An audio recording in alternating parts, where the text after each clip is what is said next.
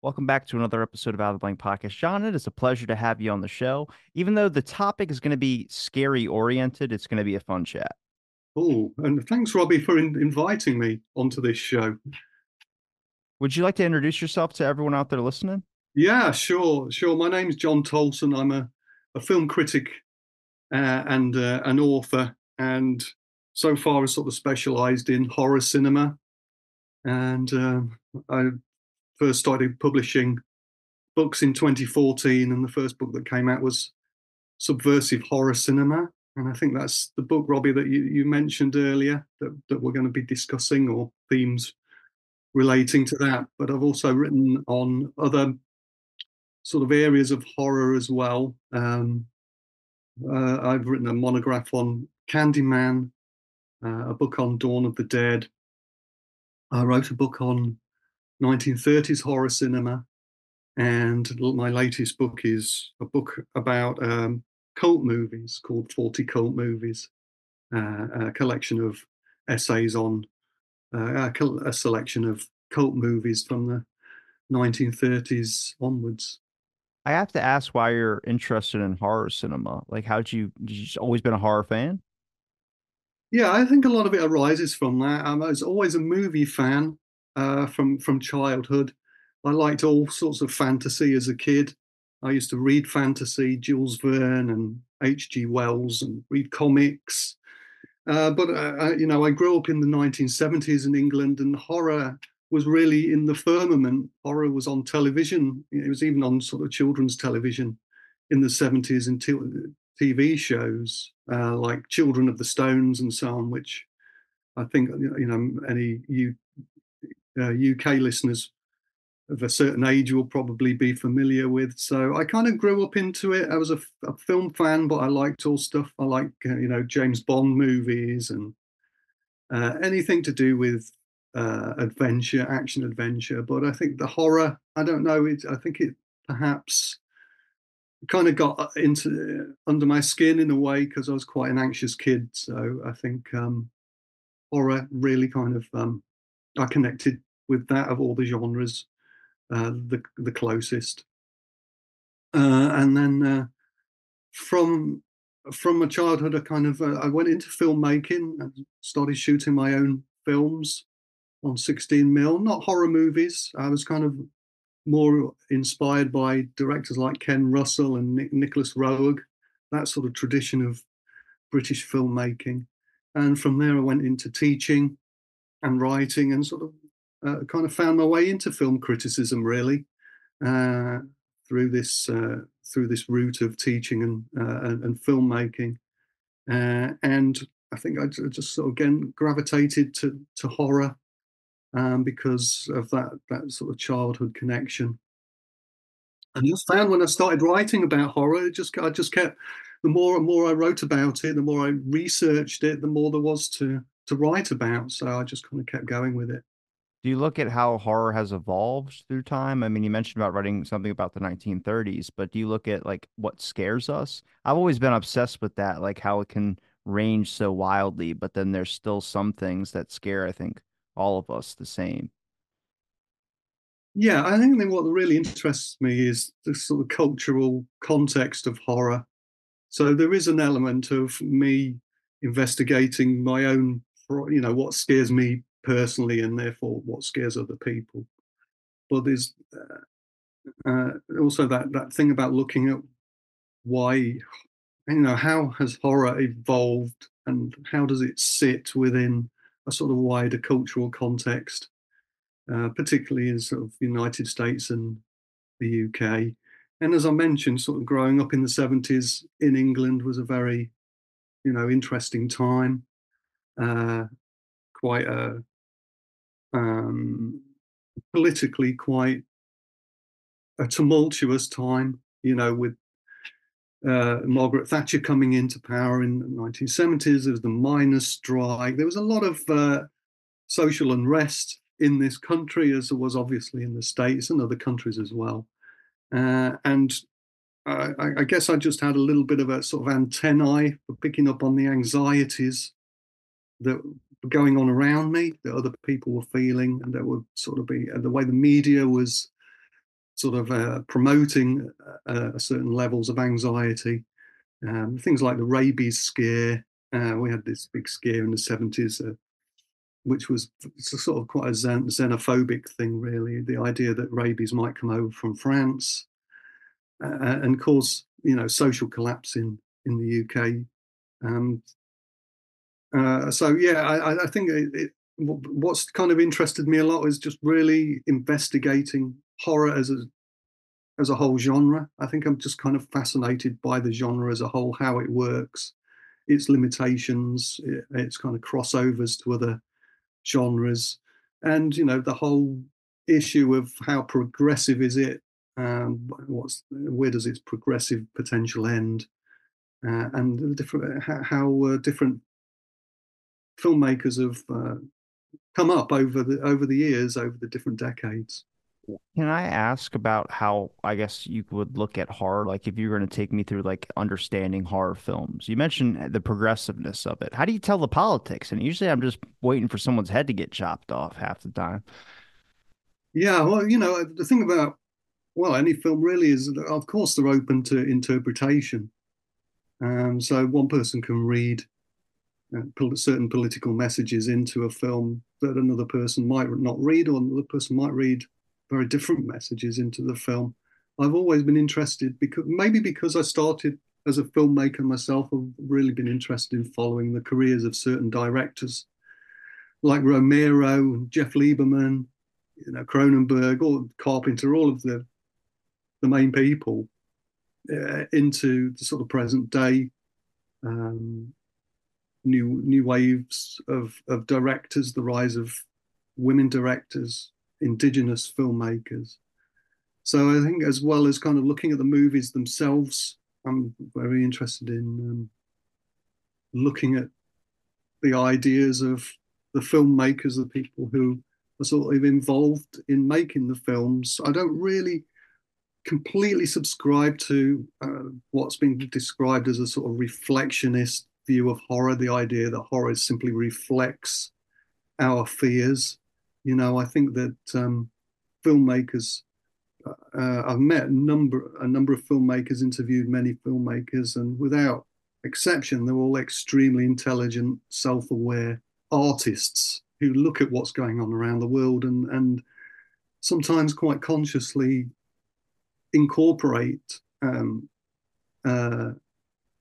ideas or even sort of political events into their films, sometimes in a sort of allegorical way, but, you know, certainly I think most filmmakers are somehow influenced by what's going on in the world around them. And why shouldn't they? Because, you know, every artist wants to be relevant. You know, every artist wants to somehow capture the zeitgeist because, you know, that's a way of getting an audience. So as well as kind of looking at the films themselves and kind of offering a critic's interpretation, I'm very interested in. Well, what would you say the characteristics of a horror genre are? You know, there have been a number of theorists who've come up with different ways of sort of defining the genre. I think maybe Robin Wood gave a very succinct definition, which he said the horror genre was defined by the idea of normality being threatened by the monstrous, you know. So there's that kind of sense of a conflict going on between people in the film who represent some sort of sense of normality, who are challenged by this disruptive force, this very negative force, which you know, kind of ultimately revealed that it's difficult to make the distinctions between the two. You know, what is monstrous, what is normal. So I think that's probably the definition that's kind of always kind of stuck in my mind when I've come to look at a movie. But obviously, there are so many crossover films nowadays, and it's very difficult to actually, you know, give any single hard and fast definition to what horror movie is, because you've got the influence of so many different genres. You know, you've got comedy horror, science fiction, not just the hybrid, but you've got films where horror is not necessarily a sort of generic trope within the film, you know, such as the sort of art house horror, you know, where there's a kind of a sense of horror rather than there just being, you know, the typical monsters and so on. It's crazy how they can make a place like a carnival be associated with scary or just horror in general. When I see that, you're supposed to think fun. It's got all the circus stuff. You're supposed to think good times. But now every time I see it, I've seen so many horror movies more than I've actually seen carnivals. So it's like I'm always associating with like somebody. There's going to be a killer clown at some point. That's always just pops into my mind whenever I drive by one. Mm. Well, it's very interesting you say that about carnivals. Maybe in the States there's a greater tradition of, you know, traveling shows, the carnival, than there is in Britain. But maybe there are some you know, some deep-seated thoughts or perceptions about carnival life and carnival people that have, you know, come down over the years. The fact that, you know, you run off to join the circus, you know, that there's an old saying in this country, is that, you know, the idea behind that the circus is somehow something that exists outside of the normal kind of society.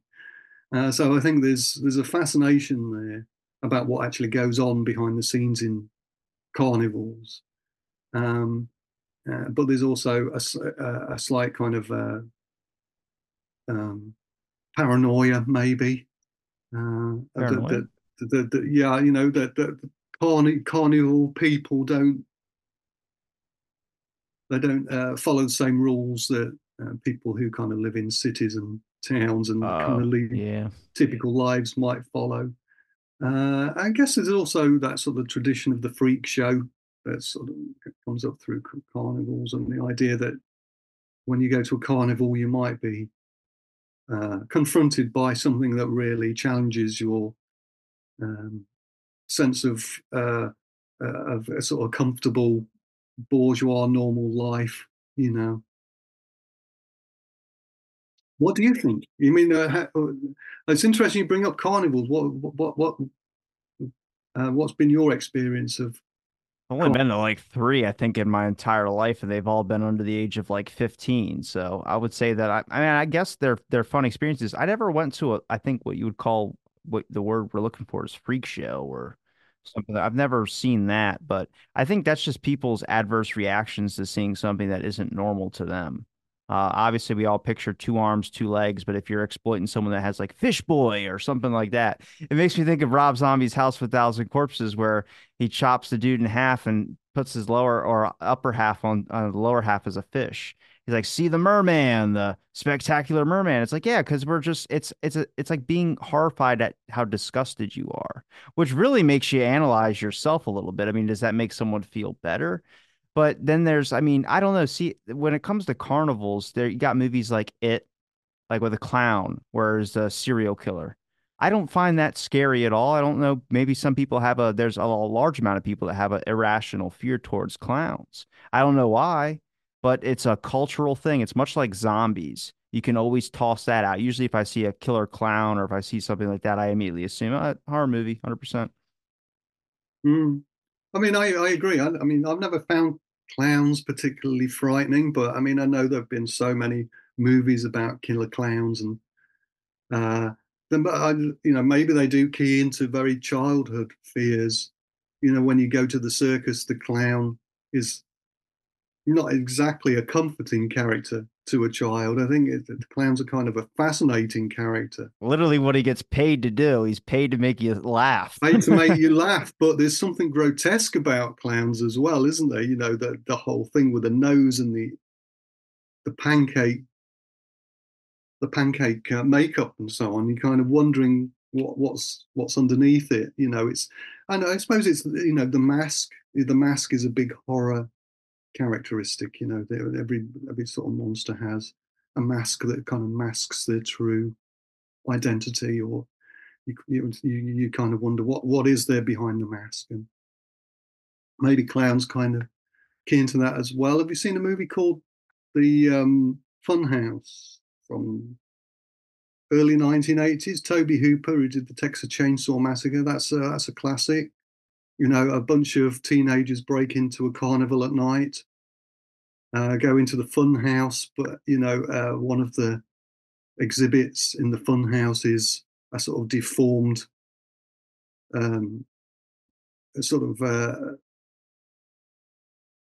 yeah, it's kind of almost like the Elephant Man kind of character, but with a sort of killer instinct. So that kind of plays into the idea of, you know, what is going on behind the facade of the carnival, you know, and again kind of keys into that idea that maybe in some way these people, because they're not like us, there's a sort of depraved in some way, you know, it's primitive, or, you know, they hark back to our sort of primal past, kind of coming back to haunt us. So yeah, very interesting movie. The Funhouse, one of Toby Hooper's best, I think. How different are the horror films from the 1930s compared to the horror films of today? I mean, you got tropes like Dracula, werewolves, things. I mean, we still have those today. It's just different technology that creates those monsters. But there's just, to me, I'm wondering if there's things that are the same and if there's things that are different, and how different are they? I mean, I'm looking for new stuff, but it seems like zombies have always been a cultural thing, it looks like, at least in the United States. You mentioned Dawn of the Dead earlier. I mean, I've seen the movie. I didn't really like it. But, you know, that's a big thing. Walking Dead's a big thing as well, too. Yeah, well, before I talk a little bit about the 30s horror, I mean, I have to say that I think that the Dawn of the Dead, the influence on The Walking Dead is enormous. You know, the ideas that Romero puts forward in his whole series of Dead films have really kind of been carried on through The Walking Dead. You know, the whole idea of society's collapsed. How do we create a new society that's better than the society that has gone? You know, that's the main kind of conflict in Romero's films, and the main conflict in The Walking Dead is that they're always trying to battle against these tyrants. You know, the people who set themselves up as leaders or dictators, and the whole idea is how do we move past that mindset in The Walking Dead. But in answer to your question about how different are they, the films, or what are the differences and similarities of the 1930s films and modern films, well, it's my contention that actually they're much more similar than often made out to be, especially the 1930s films. And the book I wrote about the 1930s films was called The Turn to Gruesomeness in 1930s horror cinema. Because what I found was that very first flowering of the horror genre in the 1930s was as much influenced by the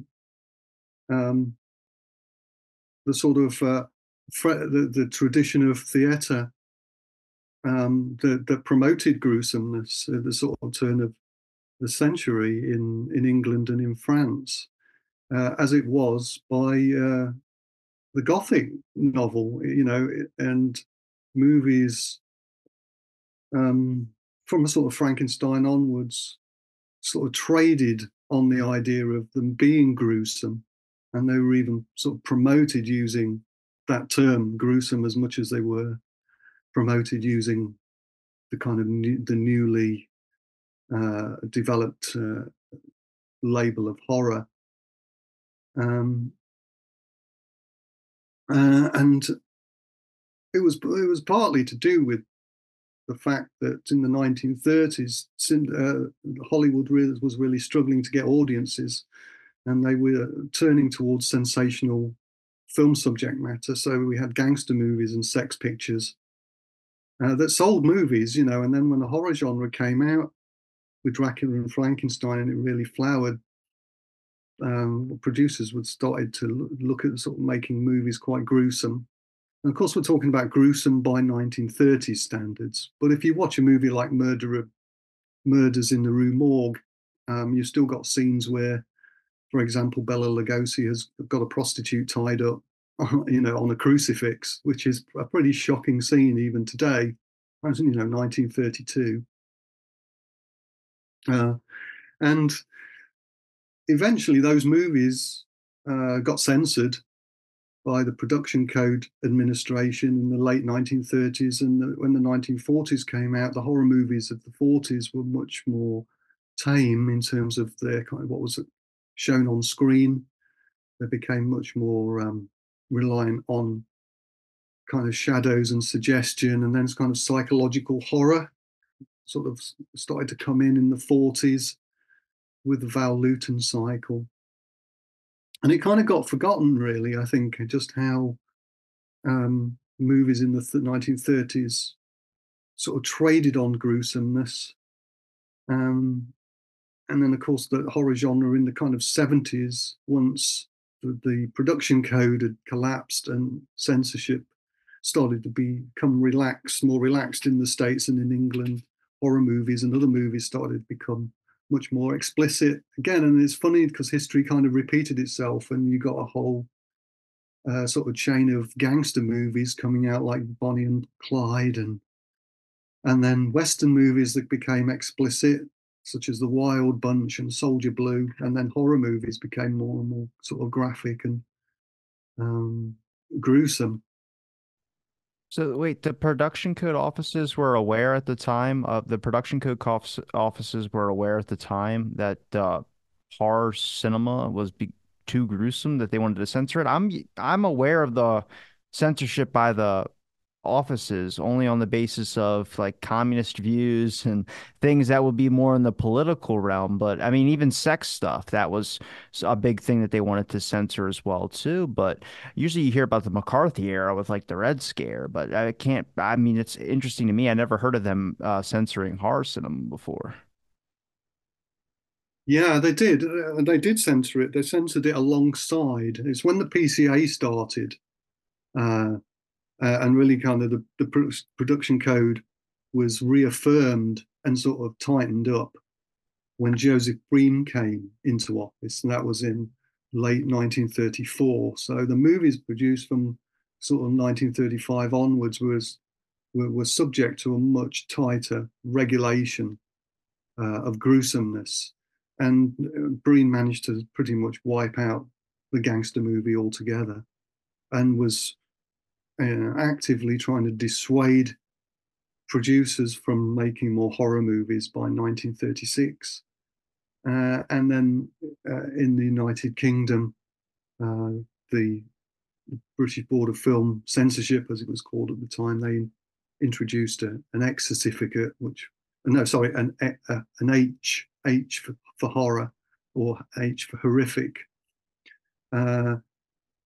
Basically, they're just the regulatory bodies just tried to persuade Hollywood not to make any more horror movies because they were just too controversial.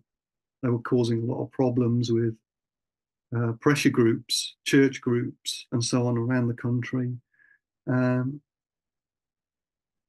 So, as you probably know, from 1936 to late 1938, 1939, the studios pretty much stopped making horror movies in the United States. And when they did start making them again, there was a noticeable difference in the horror content. Producers didn't try to put as much kind of sensational content into the films after 1939.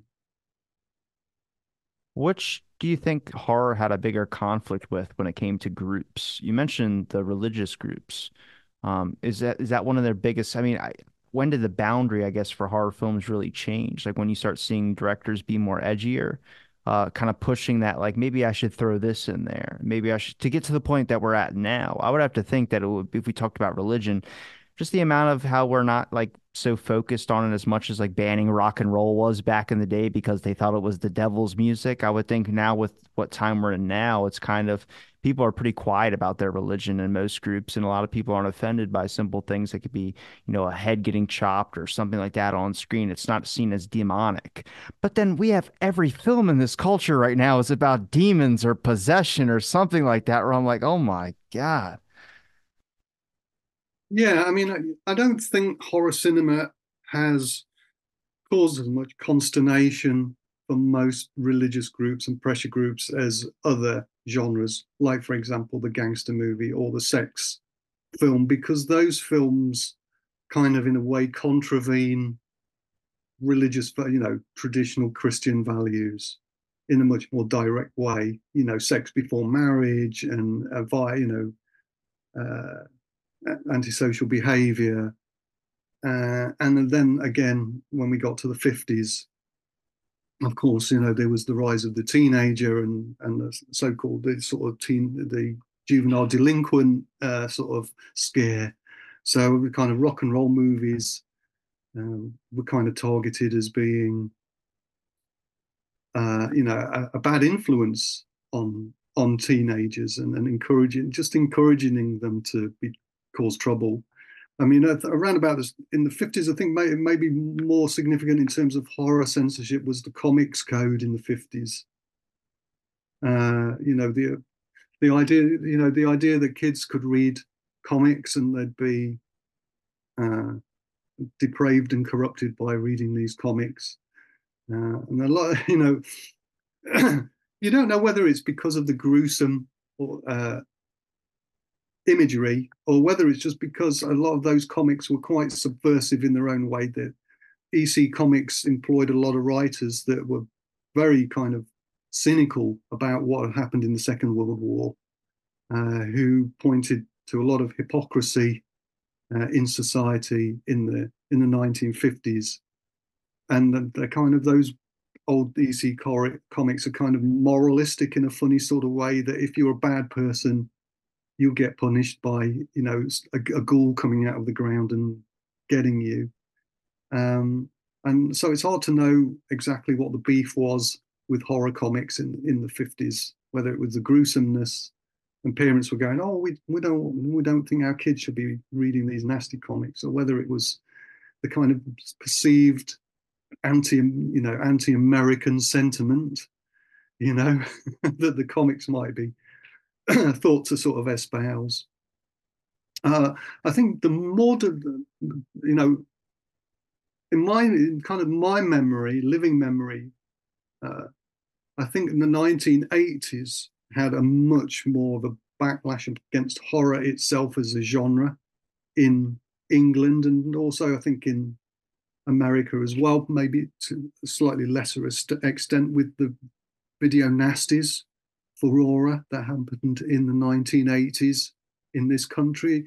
What happened was, in the early 1980s, video recorders suddenly became popular. They became available to the average household. So people were going out and renting video recorders to watch movies at home for the first time. But the studios really weren't that interested in releasing their movies onto VHS, onto home video. So what happened in England was a lot of very small companies, independent companies, bought up very cheap product to put out on home video. And a lot of these movies were low-budget horror movies made in the sort of 70s in America. And very kind of low-budget exploitation movies with a lot of gore and stuff like that. Talking about movies like I Spit on Your Grave and Dracula and crazy titles, going out there, getting creative. Yeah, which had become sort of infamous. And what happened was that the media kind of seized upon the idea that these movies were not being rated or certificated by the British Board of Film Censorship. So they could conceivably be seen by anybody at home, in the home, including children. So there was a big worry, but very similar to what, you know, the worry that you get with social media now, that the media, you know, plays on this side, and this moral panic creates, and even creates, and helps to create a moral panic that the media, or in the 80s, the VHS, you know, cassette was actually contributing to causing harm to children, you know, depraving them and corrupting them. So a number of films in this country were prosecuted under the Obscene Publications Act because they were thought that they might have a very negative influence on children in this country. So that caused a big backlash against horror movies in the 1980s. And a law was passed called the Video Recordings Act in 1984 that stipulated that every movie released on home video had to be given a certificate. And that led to a number of horror movies being banned in the UK. And I think there was a similar sort of tightening up in the States in the late 80s and early 90s in terms of horror movies. And of course, this kind of made its way back into the industry and sort of started to make it harder for filmmakers to actually, you know, get their films distributed. So studios and other producers who made a lot of money, had to be said, you know, a studio like Paramount had made a lot of money out of a film like Friday the 13th in the late 1970s, early 1980s. But they, after about 1984, they sort of stopped making as many horror movies because they, you know, found it hard to get them distributed, or there was, you know, a taboo about them. And I think it even affected directors like Dario Argento in Europe, you know, that suddenly the horror movie was not considered to be a good investment. You know, well, that's what happens when you cut off a marketplace, which is what happened in England in the early 1980s. You know, the censorship was such that it pretty much cut off a marketplace for horror. And then the Video Recordings Act was tightened up even more, I think, in the early 90s, following a number of sort of events that happened in this country with killings and so on. And the media, again, tried to find links between those events and saying that kids had been influenced by watching horror movies. They'd been influenced to go out and cause crime. So it's all very, very kind of unfortunate, really. But I'll have to say that in living memory, maybe the Video Recordings Act was the most sort of damaging to the horror genre, horror industry. Do you believe in the influence at all from horror films? Oh, that the irrational fear they might have had back then. Do you kind of look at it and try and examine any realistic approaches to it? Like if it had any sense to it, or was it just kind of obscene and they didn't really... Back then it was a very purist mindset, which a lot of people don't really realize, is that everything back then, like no homosexuality, it was very, very tight marriage, family, this type of ideal that they had in their mindset, which we've evolved from that. But that was the only type of thinking, and anything outside that had to go away, had to go somewhere, but it couldn't stay here. Mm. Well, I don't think it's ever been proven that there's any link whatsoever between, you know, watching these films and developing any kind of antisocial behavior, you know, but there is a possibility of a child being disturbed, you know, in some way by watching these films. And I think maybe in most parents' mind, that's enough, is, you know, the possibility that there might be some kind of negative influence on a child. I mean, I doubt many people would subscribe to the sort of tabloid press view that, you know, if a child might watch a couple of video nasties and go out and commit a crime. I don't think most people wouldn't. They say it about video games, but I don't know if I believe that. It's the same with video games, you know. I suppose it depends on whether you think a person is able to discriminate between what they're seeing on screen and what might happen in reality. Now, that I mean, I guess what I could say is that almost all of those video nasties that were banned in the 80s are now freely available. And they don't seem to be causing anyone to go out and cause any crimes now. And you would assume that if they had that power and influence over somebody, then irrespective of which decade people watch those movies, they could be influenced by them, but the fact that they're out there now and don't seem to be influencing anybody to do anything antisocial probably suggests that a film in itself really doesn't have that power. And in fact, the media seizing on it and turning it into a moral panic, in my experience, because I grew up through that, and in fact, I've seen most of the video nasties when I was a early teenager. Most of them were just laughable, and people really didn't take it that seriously at the time. I mean, I'm talking about friends and family and people who watch these films. But the media really kind of seized on it, and if anything, they make people curious about it. What's this all about? Let's go and watch a few video nasties, and people would watch them and just kind of go, well, it's really, we don't really understand why there's so much, they're causing so much fuss.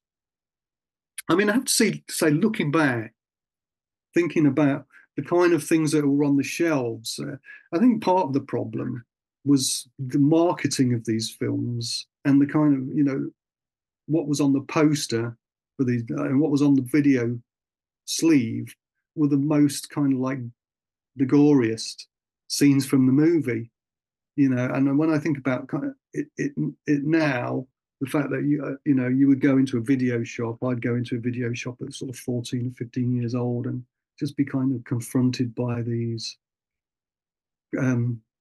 just very unpleasant kind of images.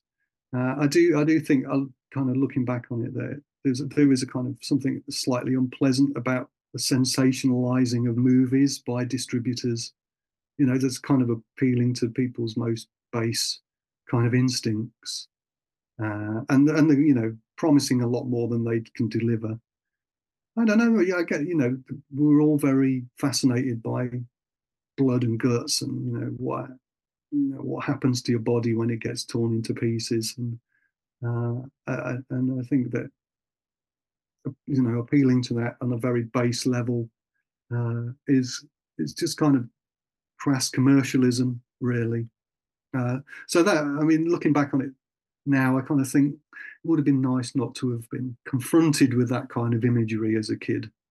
I don't think it harmed me. I just thought it was a lot.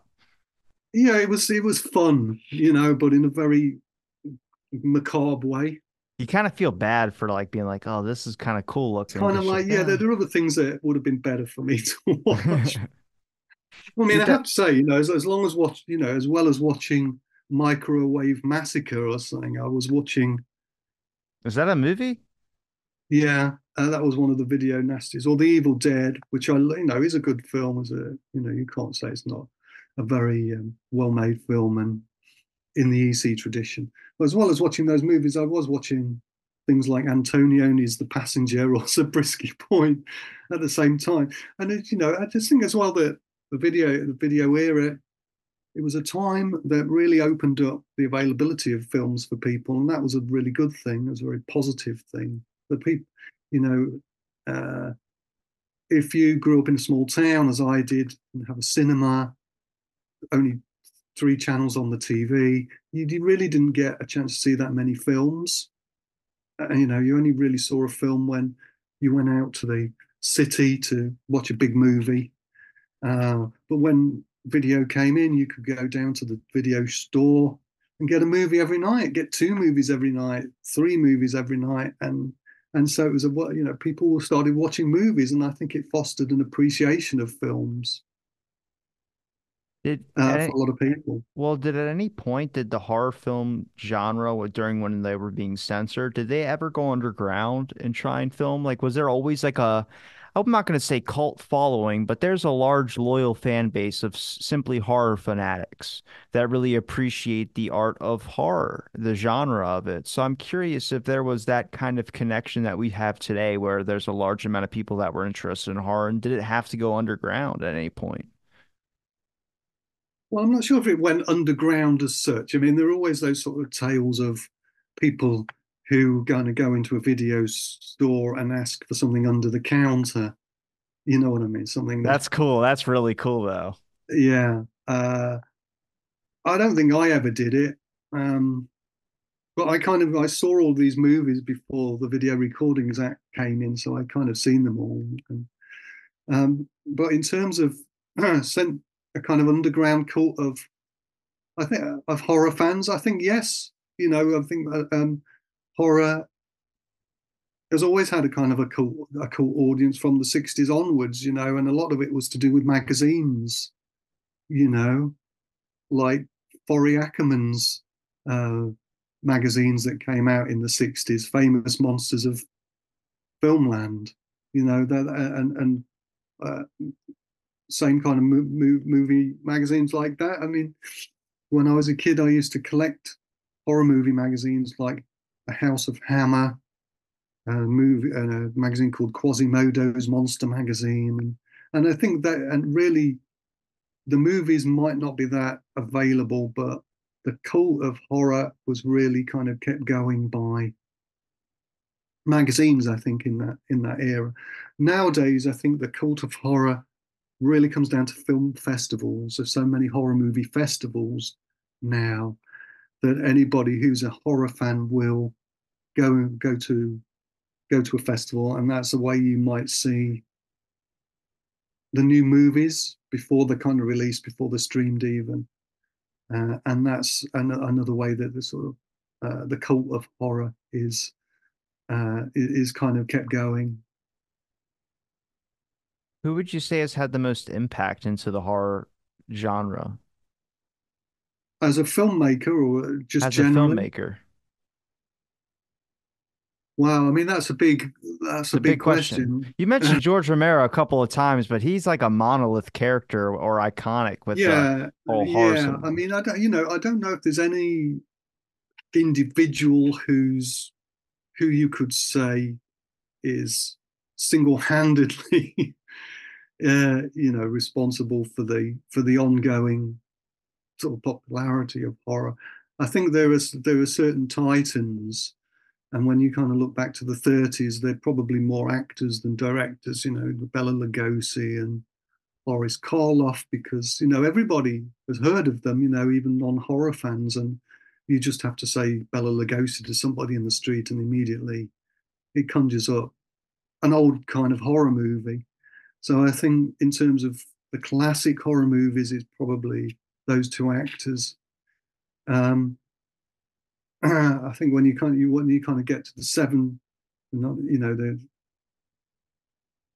you get to the sort of 1970s, I think it might come down to individual films rather than directors, because the average person on the street doesn't really know directors. Let's face it. Okay. Well, everybody's heard of The Exorcist. Oh, 100%, man. I think that's a reference to a lot of people. So, that's the kind of a tentpole movie for horror, for the 70s. If you say to somebody on the street, name 70s horror movie, just anyone on the street, The Exorcist will probably come up. Something, Exorcist Halloween, maybe. So I think it's really about those kind of tentpole movies in terms of the 70s. Nowadays, I don't know. What do you think?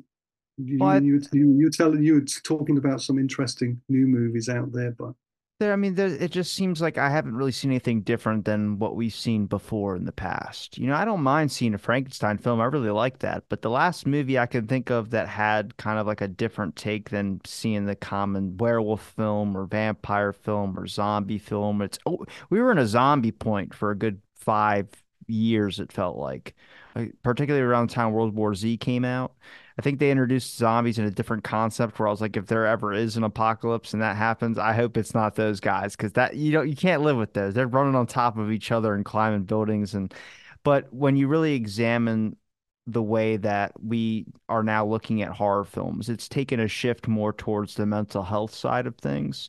And it seemed like we steered away from it for a while. I think around the time in the early 90s, it was a lot of psychopathic killers, a lot of hitchhikers, a lot of things like that, that were things that were going on in the news a lot. It seemed like it was depicting exactly what everyone was kind of seeing when they turned on their television, a real actual fear that there could be someone that you could either pick up or someone could break into your house or something of that sort. And then we've now hit this point where it's about zombies and things that we... it won't happen, obviously, in our real lives, but then it started shifting towards mental insanity. People that were having certain psychoses or certain disorders that would have a freak out and go do something. The one I'm mentioning specifically is the M. Night Shyamalan film, where it's The Visit, I think it's called, where they had the grandparents and it turns out it wasn't actually their grandparents and these people were just mentally unstable and insane. That scared a lot of people because it's like, oh my God, first you got to think of if you're a parent, you have kids and you drop them off at the wrong house, shame on you. But also it's about these people that have these disorders that I don't think the public, I think they're more scared. They don't know much about them. You know, I think that's a scare for a lot of people. If we talk about the politics and the message is that they just don't understand it. So that's why they're scared of it. Mm. I mean, I think I agree that that there is a very kind of strong subgenre, if you will, in movies that are kind of about the fear of mental illness in a way, or the fear of the people who are kind of acting in an antisocial manner because of mental illness, or the idea that your world might. You might be perceiving the world through this haze of some sort of psychological illness yourself. But I think that there have always been horror movies like that. And I think that maybe what's different, you know, they're taking that subject. I think what's different maybe now is a kind of sense is the fear of mental illness becoming kind of endemic within our society. I mean, you could argue that actually that's part of the fear of social collapse, you know, and that Romero in a movie like The Crazies was already exploring this idea that we all operate on some level of insanity that's known only to ourselves, you know, and it's only when there's huge pressure put on us as a society that these various forms of insanity come to show themselves in the sort of dangerous or erratic behaviour.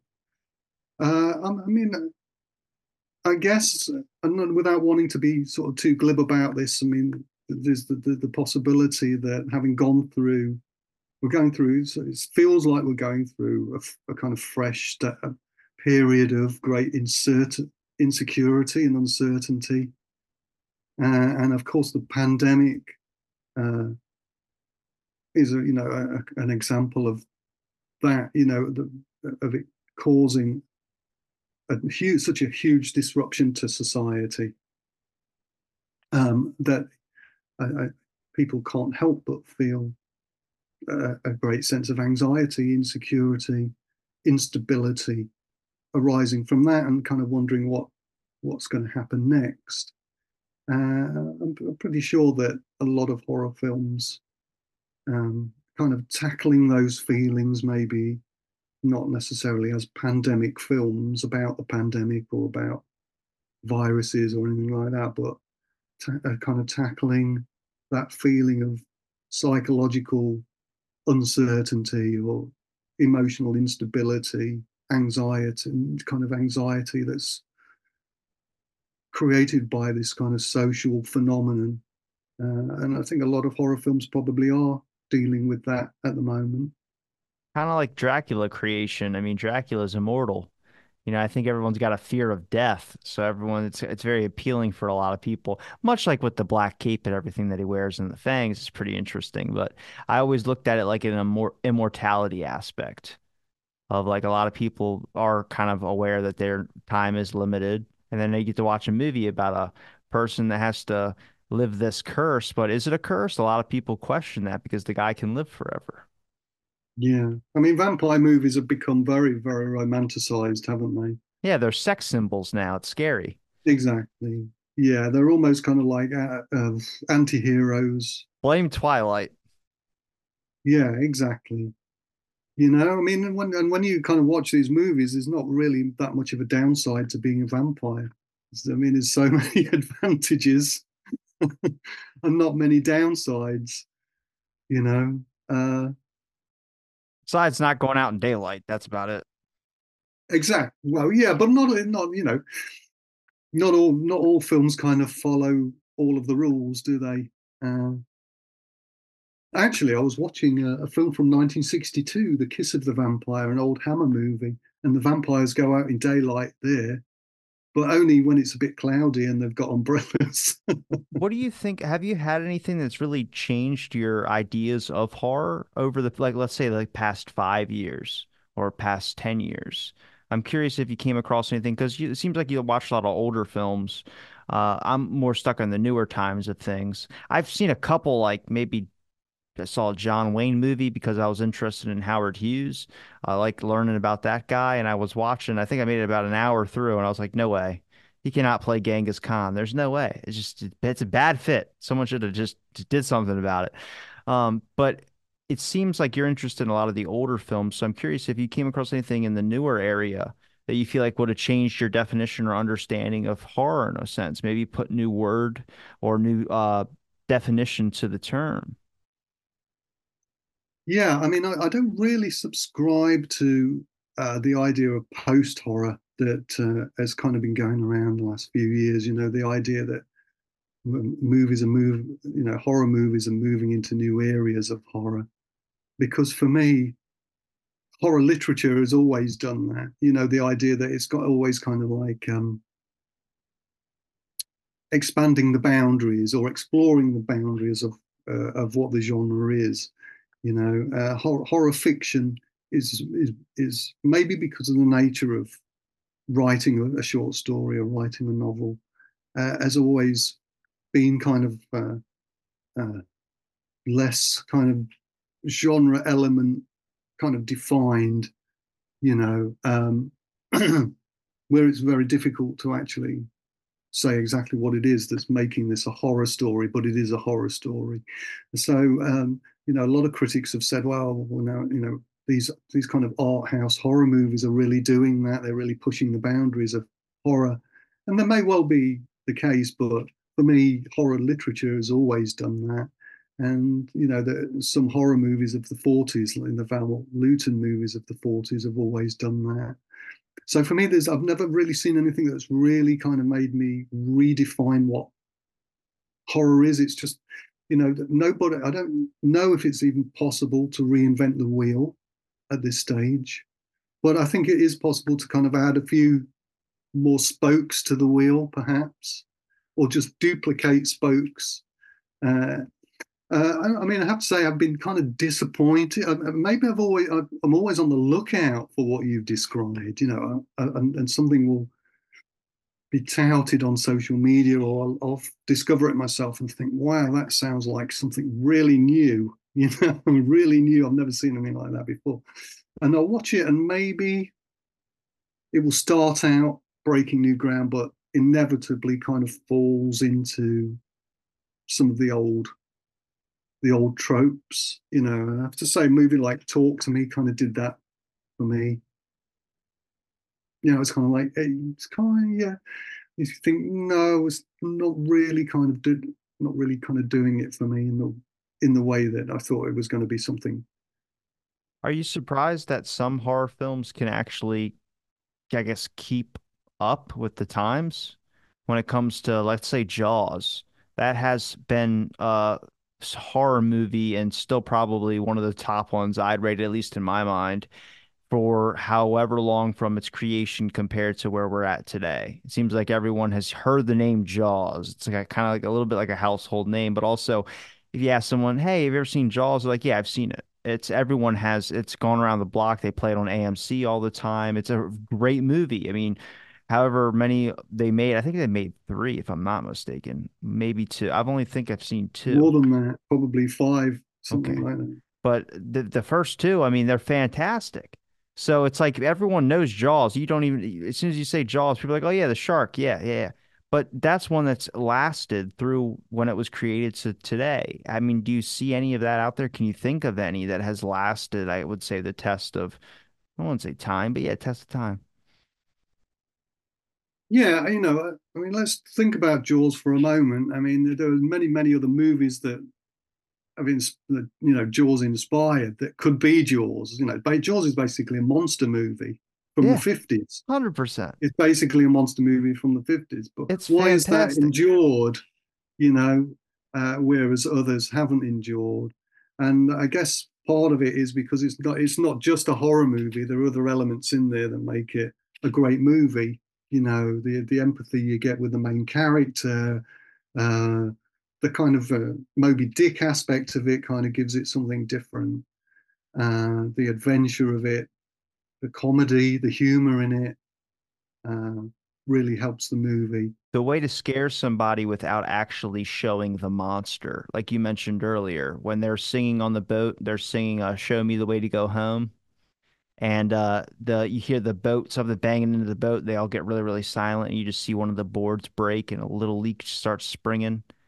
And it's like then it kind of pans out, shows the boat, and then it goes night, and then it's the next day, and they have to deal with all this water that's being brought into their boat.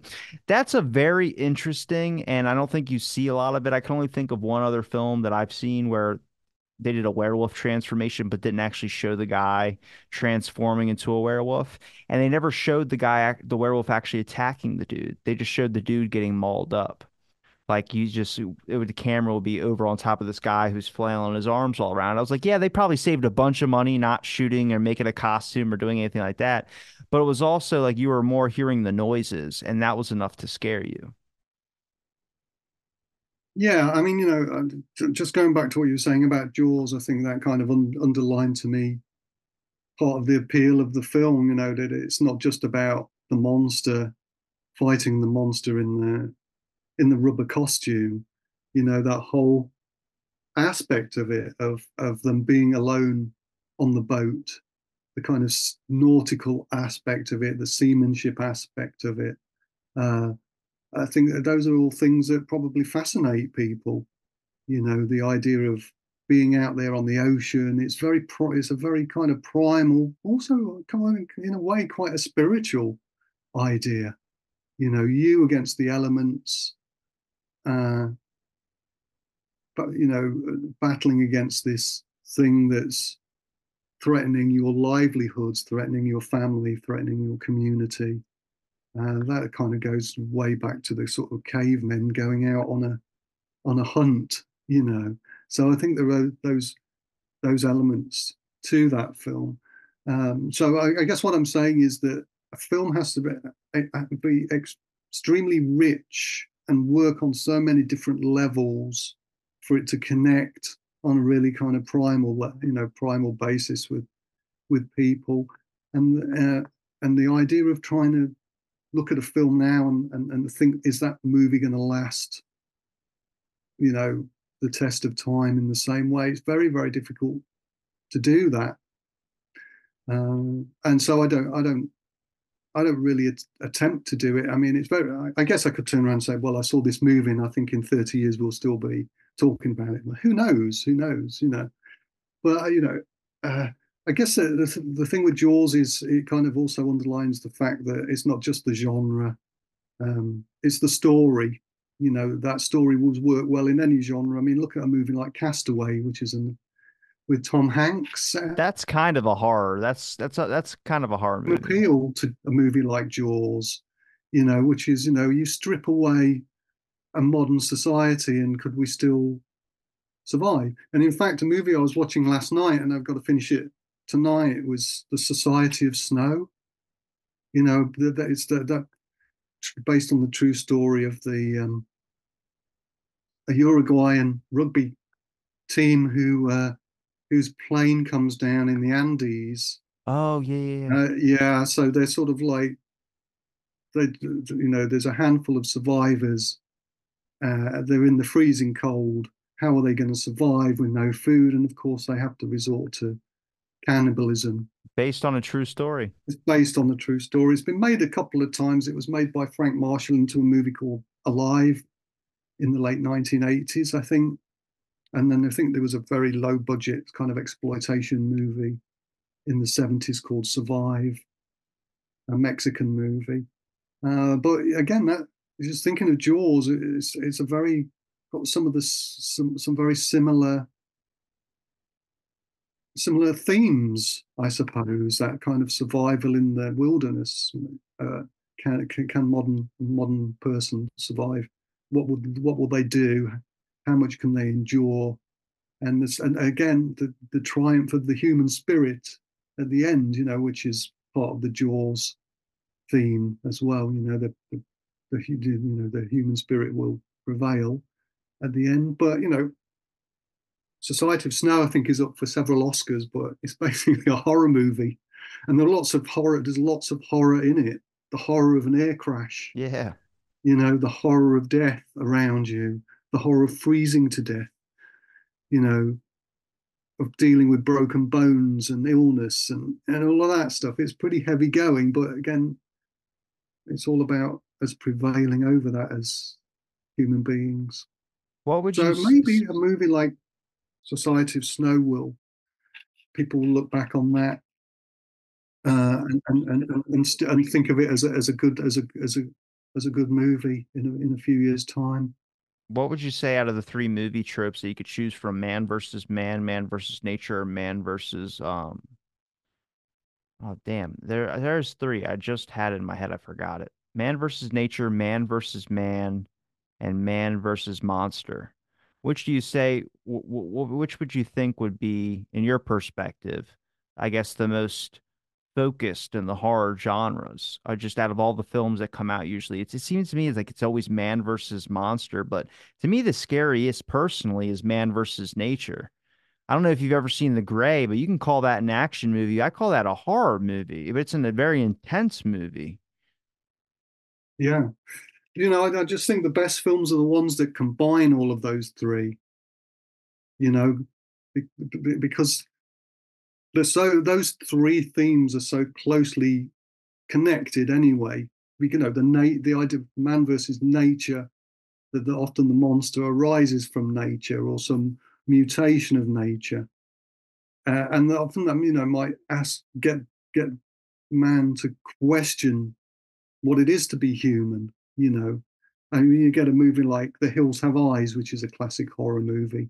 And that movie has got all of those tropes in there, because the cannibals are part of nature, just kind of nature gone wrong, and in order to defeat them, the family from civilization, from modern civilization, has to kind of devolve in a way into savagery and kind of beat these cannibals at their own game. So there's a sort of man versus man theme going on there as well. So I think when these movies really work well is when they integrate those three into a good sort of metaphor. And the monster, I guess, often functions as that metaphor. You get a good monster, a good antagonist, whether it's human or Godzilla or whoever. Godzilla's another one, I guess. Why Godzilla's so popular is that mutation of nature. But yeah, I think it is an incredibly powerful theme in those kind of movies. What would you say, based on all the work you've done with horror cinema, that you've really analyzed or pulled from it through all your research and just your love of horror films? And then what would you say to anybody out there listening who would want to might examine horror films and try and look for something in horror films? What do you say that it's taught you and what it can teach people? Yeah, the thing is that I've never really just studied horror films on their own. It's always been horror films within a kind of cultural context. So for me, it's always been a kind of just kind of weighing up what horror films really mean in relation to what the wider culture is doing, and also, you know, in terms of the way that the media is controlled as well, and the kind of messages that are kind of being put out alongside horror films. You know, so for example, if we go back to the 1950s, the sort of propaganda that was kind of anti-communist propaganda that was kind of coming out at the time, how did horror films kind of relate to that? You know, were they doing the cultural work of that propaganda? Were they working alongside that propaganda in a sort of a conservative or even sort of reactionary way? Or were they trying to subvert it, you know? So there's always that dichotomy for me in terms of the genre that you never really know how a horror movie is working, because it's always working in conjunction with what the culture is doing at the time, you know, and what the discourses are within our culture. So, you know, you can take another example back to the 70s, again in this country, and I mentioned it earlier, the sort of rabies scare and the way that the government really, in this country, really sort of put out this, well, they basically created the scare. So we've seen that they were doing something about it, you know, about the possibility of rabies coming over to this country. But at the same time, film producers and novelists and publishers really capitalized on this propaganda, you know. So the books that were coming out were about society collapsing. They're just kind of playing into this kind of government instilled paranoia. And so for me, the question is always what's going on in our culture at the moment, and what role is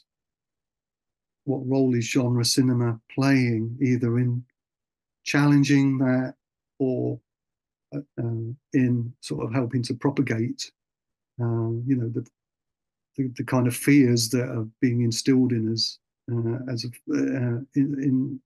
a form of, I guess propaganda is a very crass term, but in terms of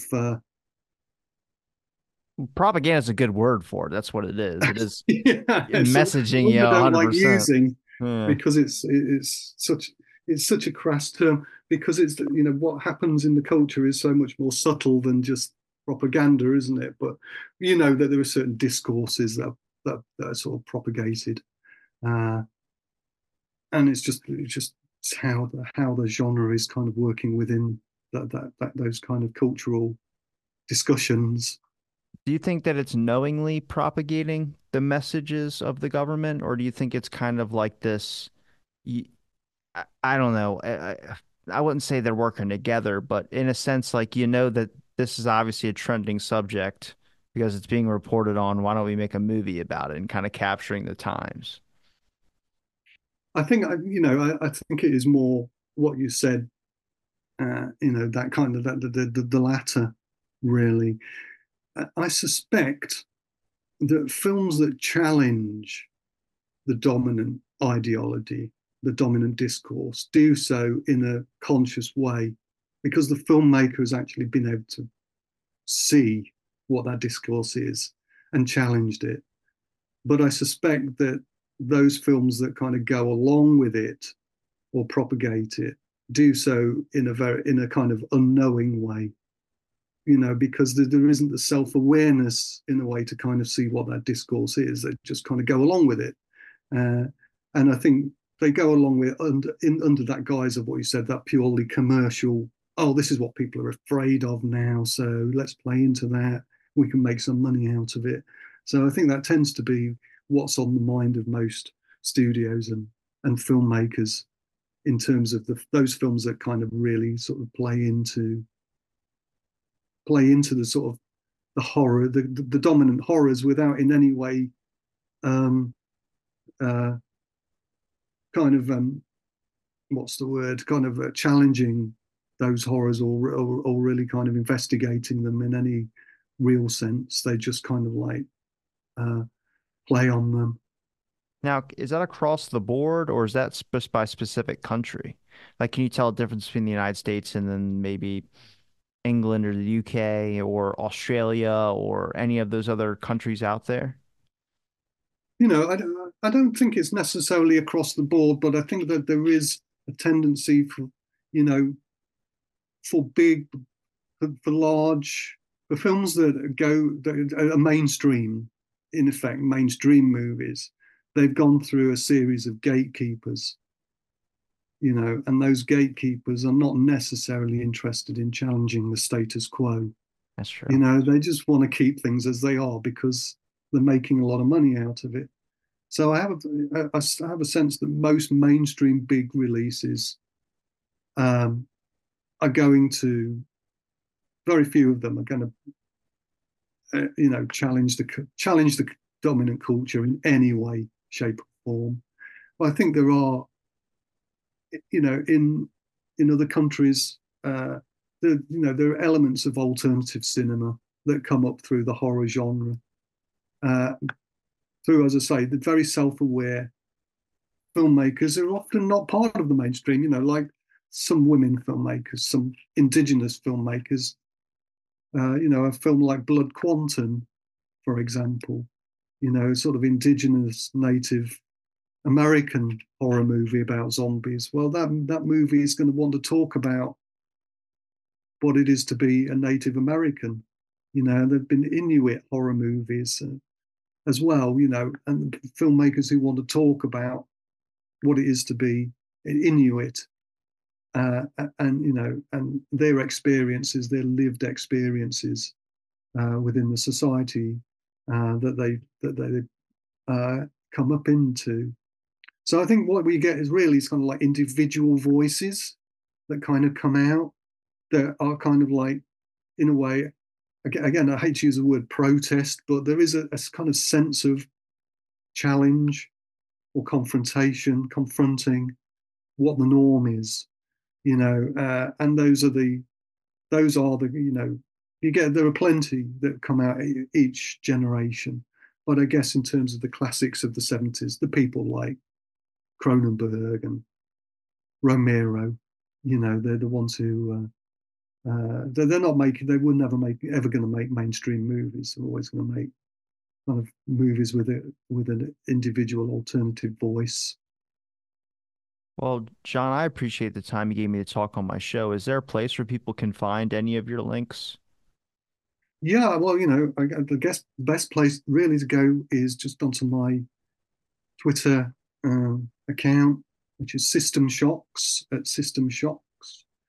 And also I've got an Amazon page as well where you can find links to all my books. Those are the best places really to find my writing. And I'll link all those in the description so people will be able to click on them, check out some of your books, and also follow you on Twitter. I followed you on Twitter this morning. Yeah, excellent. I didn't know you had a Twitter. Most people are always like, oh, I don't do social media. I mean, I don't really do it either. Just kind of like I check usually, I don't know, if you get a message from a friend or something like that. But sometimes you come across good stuff. It's how I started finding out that like movies were going on there. I don't know, something with my algorithm tricked me up. I went to the movies once. The next thing I know, I'm getting movie trailer previews all the time now. And I'm actually pretty happy with it. Yeah. Again, you know, it's like anything else. Use it intelligently, use it for information and communication. And it's good. I mean, I've always found, I just self-published my latest book, 40 Cult Movies. And is The Big Lebowski on that? No, I'll put it on the next one. That's one of my favorite films. That's my time favorite, yeah. I love that. That's one of those movies that you just, you know every line of dialogue to. Yeah. Fantastic. But, yeah, well, I just self-published the latest book, 40 Cult Movies, and I just found that, you know, social media is just so important if you do something like that. And I think it's the same for filmmaking. When you're working independently, social media is a really good tool, you know, because you can let people know that your work's there, you know, and yeah, I mean, it's certainly helped me, I think. Well, Jon, I'm going to make sure I link all your links in the description. It's been a pleasure chatting with you. And thanks, everybody, for listening to this episode of Out of the Blank. Stay tuned for our next episode.